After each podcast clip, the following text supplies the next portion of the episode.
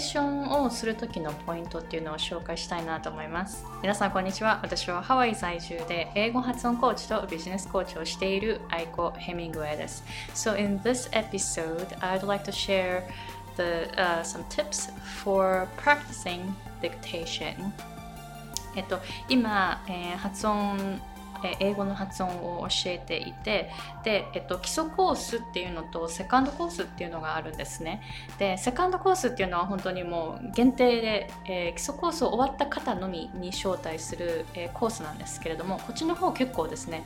えー、アドバンスな内容なんですよ。で、えこのコースにはディクテーションっていうのが入ってきます。でどういう教材をディクテーションするかというとまずディクテーションっていうのは音がこう聞こえた通りに書き起こすという意味で、えー、音を聞いて何て話してるかっていうのを書くんですね。これをディクテーションっていうふうに言います。で、えー、どういう教材をディクテーションの、えー、教材に使っているかというと本当にもうアメリカ人が、えー、アメリカ人同士が話すような感じのスピードで話している、え、動画とかですねそういうのを選んで、えー、でこれをクライアントさんに聞いてもらってでディクテーションしてもらってでその後にシャドーイングとかしてある程度そのその人が話すスピードで話す練習をしてくるという、えそういう宿題をですね出すんですね。でこのディクテーション最初はですねやっぱりアメリカ人の人がですよ、えー、普通に話していますからその英語教材とかのスピードとかはとかとは全然違うんですよね。やっぱりちょっと早いんですよね。だけど、でもこっちの早いと思う方が実は普通の発音です。だってよく考えてみてください。私たちも日本語の教材ってあるじゃないですか。日本語の教材でついてくる音声とかちょっとそういうのを想像してみると、その話し方を普段日本語話者の人をしてるかというとそうではないですよね。なので、英語も一緒です。英語のその教材ってありますよね。そこについてくるその付属のその音声とかって普段アメリカではそういう話し方をしてる人を見たことないくらいすごくゆっくりで丁寧で大げさな発音なんですよね。で私も今アメリカに、えー、来てもう今年で20年目なんですけれども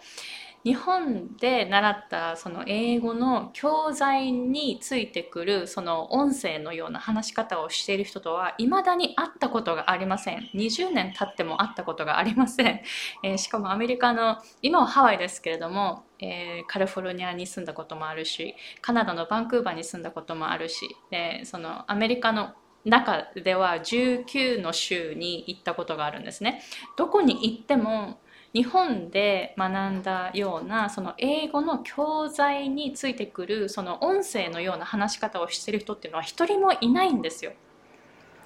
そこにまずは気がつくといいかもしれません。なのでもしアメリカ人同士が話すその英語の発音が早いっていう感じる方はそっちの方が実は普通なんですよ。そっちの方が普通の発音。だけどそっちに慣れていないということはもしかしたら教材教材用のその音声に慣れている可能性がありますよね。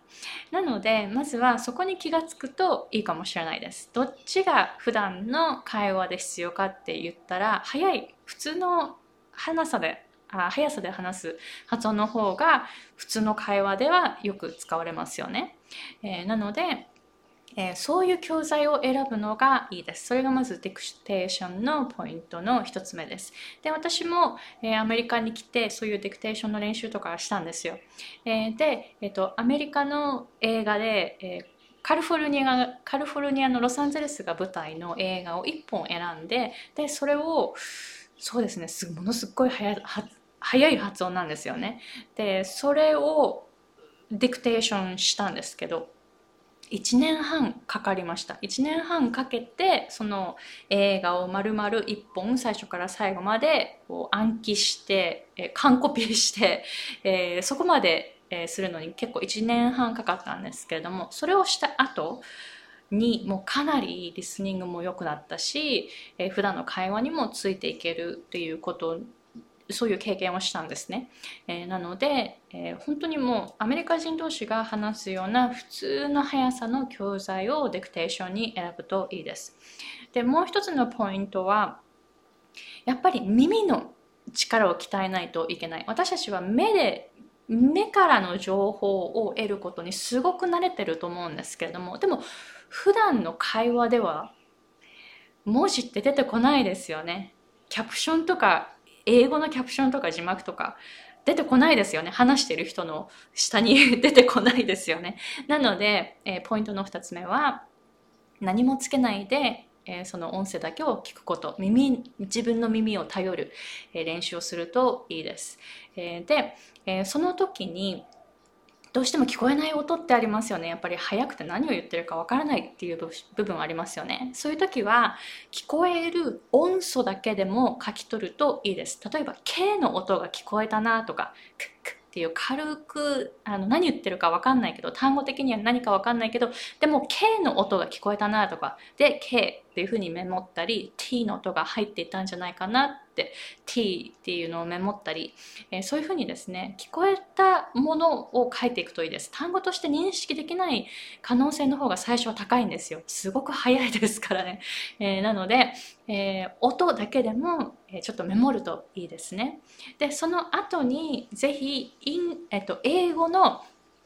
I almost said in, English ちょっと英語と日本語が今ちょっとぐちゃぐちゃになってますけれども、えっと、英語のキャプションをつけて答え合わせするといいかもしれないです。それで、あなんかこう自分がこう聞こえてきた音と実際に話していた音が違うんだ、こんなに違うんだっていうことが、えー確認できると思います。それで、えこういうふうに聞こえた部分っていうのはこういうこの単語を言っていたんだなっていうふうに覚えるといいですね。えっと、私たちの多くは文字を見て目からの情報の方がやっぱ強いですからね。文字を見てこういう発音なんじゃないかなと思って聞いているとでも実際そういう発音ではないから、えー、やっぱりモヤモヤして聞こえないということがあるんですね。だから逆にするとすごくいいんですよ。こう聞こえるものがこの単語なんだっていうふうに覚えると、えー、文字から入って想像した音を探すんではなくって聞こえてきた音をこの単語に当てはめていくと本当に効果的に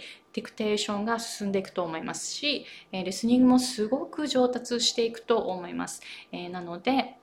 え、まずはですねその自分が今まで想像してきた音っていうのを疑うといいですね目からの情報例えば綴りとか英語の綴りっていうのは発音と一切関係ないんですよ、えー、なのでそういうのもですねえー、マインドセットを持っておくとディクテーションが進むかもしれません。でおすすめはスローダウンして聞かないこと。あのゆっくりと再生するとか選べますよね。今 YouTube とかの動画を見ているとこう速さその再生スピードって選べるじゃないですか。あれをゆっくりにしない方がいいです。というのはゆっくりにして聞こえてくるっていうところにフォーカスしちゃうと速い発音っていつまでたっても聞こえてこないんですよ。速い発音っていうのはやっぱりそのエネルギーが動いたりするのもあるからやっぱりそのエネルギーにフォーカスがいかないと速い発音についていけないんですねいつまでたっても。ゆっくりのところから速いところに、えー、行こうと思ってもなかなか難しいんですよ。だから最初から速い発音を練習するといいです。なので最初は、えっと全く聞き取れなくってで落ち込むかもしれない。でもそれは仕方がないです。やっぱり最初からできると思わない方がいいです。もちろん。私も同じ道を通ってきたのでその速い発音っていうかそのアメリカ人同士が話す発音が聞き取れなくてもうイライラするとかもうすごく大変辛いとか、えー、ですね。そういう気持ちを持っている方すごく分かります。私もそこからのスタートですからね。大人になってからのそこからのスタートなので大変なんですよ。耐えるのに最初。だけどそこをやっぱりクリアしないと慣れていかないんですね。なので最初はやっぱり脳が抵抗するんです。このは早い発音何言ってるか分かんないから聞きたくないっていうふうに脳がすごくこう抵抗するんですね。だけどそこを、えー何回も何回も聞いて慣れさせていかないといつまでたっても脳は慣れてくれないので抵抗しちゃうので、えー、なるべく、えー、早い発音を普段から聞くようにしてもうこれがもうあのデフォルトなんだよってこれ聞いてもいいんだよっていうふうにえ、脳をですねとあの訓練していくといいかもしれないです。そうするそうすると結構速い発音を聞くのに慣れていくから私も今あの速い発音とかもうものすごい早口の人とかもいるんですよね。あの何かを学ぶ時え今全部英語のマテリアルを使ってるんですけれども例えば今ビジネスの勉強とかすごくしてるんですけれども、えー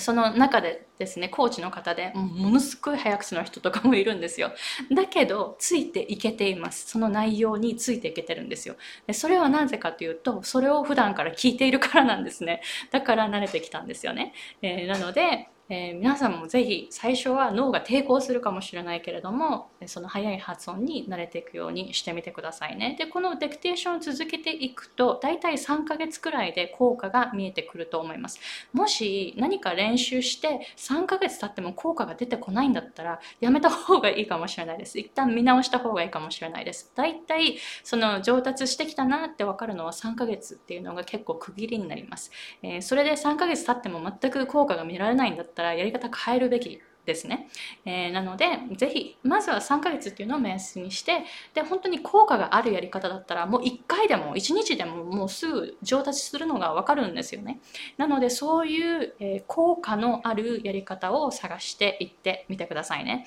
どうですか？このエピソード、もし皆さん、ディクテーションを練習しようと思っているなら、えー、ぜひ以下のことを、えー